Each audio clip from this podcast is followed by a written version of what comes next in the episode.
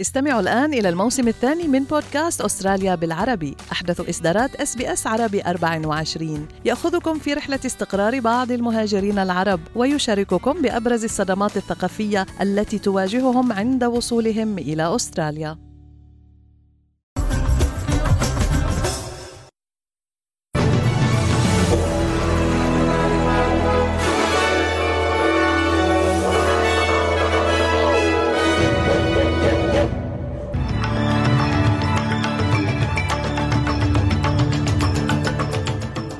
عناوين النشرة. نتنياهو يرفض مقترح حماس للهدنة وتبادل الأسرى ويتوعد بمواصلة الحرب ويأمر جيشه بالتحرك نحو رفح بلينكن يقول أنه لا يزال هناك مكان لاتفاق ومقتل أبو باقر الساعدي القيادي البارز في كتائب حزب الله العراقية في ضربة جوية أمريكية في بغداد. رئيس وزراء بابا نيوغيني الزائر جيمس مارابي يلقي كلمة أمام البرلمان الفيدرالي بمجلسيه ويناشد أستراليا عدم التخلي عن بلاده. عشية الانتخابات في باكستان تفجيرين يسفران عن سقوط 28 قتيلا وداعش يتبنى المسؤولية.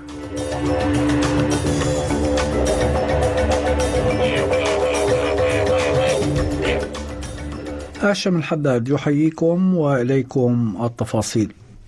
أعلن رئيس الوزراء الإسرائيلي بنيامين نتنياهو أمس رفضه لمطالب حركة حماس لإتمام صفقة لتبادل الأسرى معتبرا أن الاستسلام لهذه المطالب سيؤدي إلى مجزرة أخرى وإلى كارثة كبرى لدولة إسرائيل لا أحد مستعد لقبولها.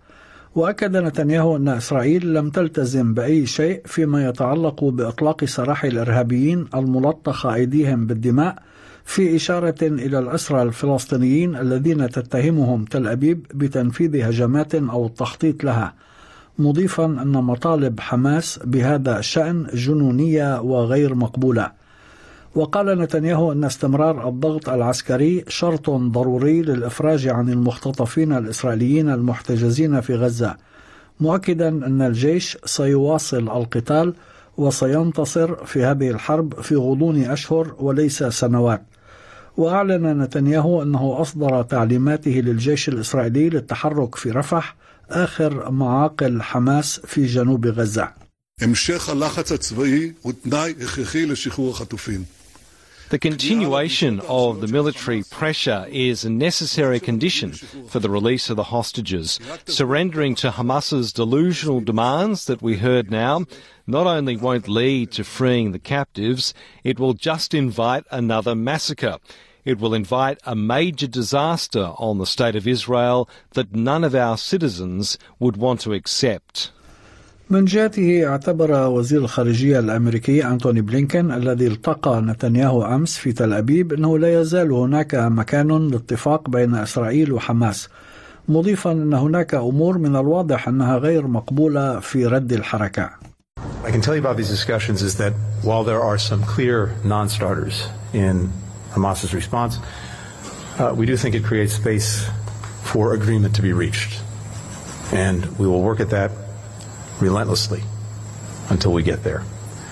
وأكد بلينكن الذي التقى أيضا أمس برئيس السلطة الفلسطينية محمود عباس في رام الله أن حصيلة الهجوم العسكري الإسرائيلي على المدنيين في غزة لا تزال مرتفعة للغاية وقال أنه في كل زياراته ضغط على المسؤولين الإسرائيليين من أجل توفير حماية أكبر للمدنيين وكانت حماس قد اقترحت خطة لوقف إطلاق النار تتضمن الإفراج عن جميع المحتجزين من الطرفين وانسحاب القوات الإسرائيلية من غزة والتوصل لاتفاق لإنهاء الحرب والبدء بإعادة الأعمار وإدخال المساعدات الإنسانية إلى القطاع.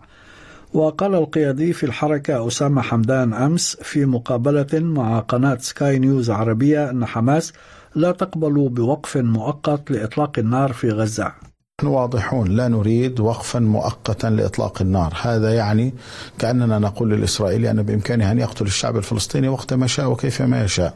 هذا غير مقبول، ما قدم من ورقة للأطراف المعنية عبر الأشقاء في قطر ومصر هي موقف حركة حماس وأي عروض أخرى يجري تداولها في الإعلام نحن لم نتلقاها ولسنا معنيين بها. على صعيد التداعيات الأقليمية للحرب في غزة قتل أبو باقر الساعدي القيادي البارز في كتائب حزب الله العراقية الليلة الماضية في ضربة نفذتها طائرة مسيرة أمريكية استهدفت سيارته في منطقة المشتل شمال بغداد. وتتهم واشنطن الساعدي بالتورط في التخطيط لهجمات استهدفت القوات الأمريكية في العراق وسوريا. ونعت هيئة الحشد الشعبي في بيان نقلته وكالة الأنباء العراقية أبو بكر الساعدي وقياديين آخرين في التنظيم كانا معه في السيارة المستهدفة. وفي أعقاب الضربة الأمريكية حذرت حركة النجباء وهي أحد الفصائل الموالية لإيران في العراق والمنضوية في الحشد الشعبي من رد وصفته بالمركز على هذه الضربة. عقد البرلمان الفيدرالي اليوم بمجلسيه جلسة مشتركة للاستماع إلى كلمة ألقاها رئيس وزراء بابا نيوغيني جيمس مارابي الذي يزور أستراليا حاليا. وفي أول خطاب يلقيه زعيم من دول الباسيفيك أمام البرلمان الأسترالي شدد مارابي على التاريخ المشترك بين البلدين والذي تعمد بالدم خلال الحرب العالمية الثانية والتعاون الوثيق في كافة المجالات بينهما في العقود اللاحقة. وناشد مارابي في كلمته أستراليا عدم التخلي عن بلاده. I ask you, do not give up on Papua New Guinea. We have always bounced back from our low moments and we will continue to grow learning from every low moments and every high moments. We learn from past experiences. In this regard, I want to indicate to this House we are making structural reforms and trying our best to improve our public sector efficiency to carry the country for the next 50 years. من جهته شدد رئيس الوزراء أنتوني البنيزي في كلمته على أهمية زيارة مرابي التي تتزامن مع ذكرى مرور خمسين عاما على استقلال بابا نيوغيني عن أستراليا عام 1975 Ours is a relationship between our peoples. You spoke very powerfully about our shared history. You spoke about how that informs where we are in 2024 and guides us, and in your words, provides important tailwinds behind us as we work towards our common future.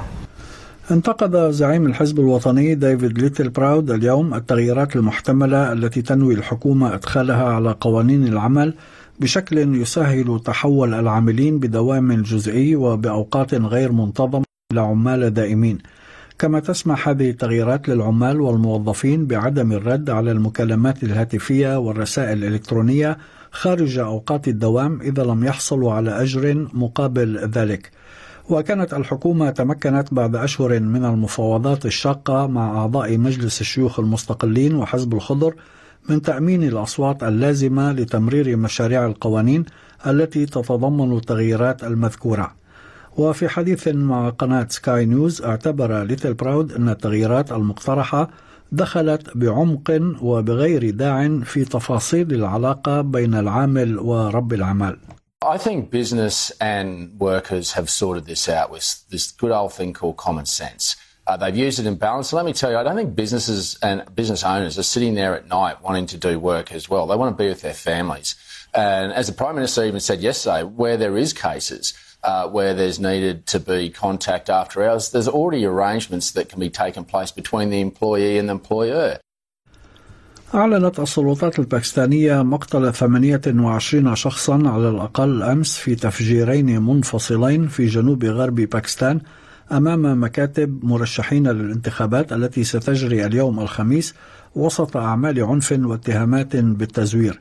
وتبنى تنظيم داعش التفجيرين في بيانين تداولتهما حسابات تابعة له على تطبيق تليجرام.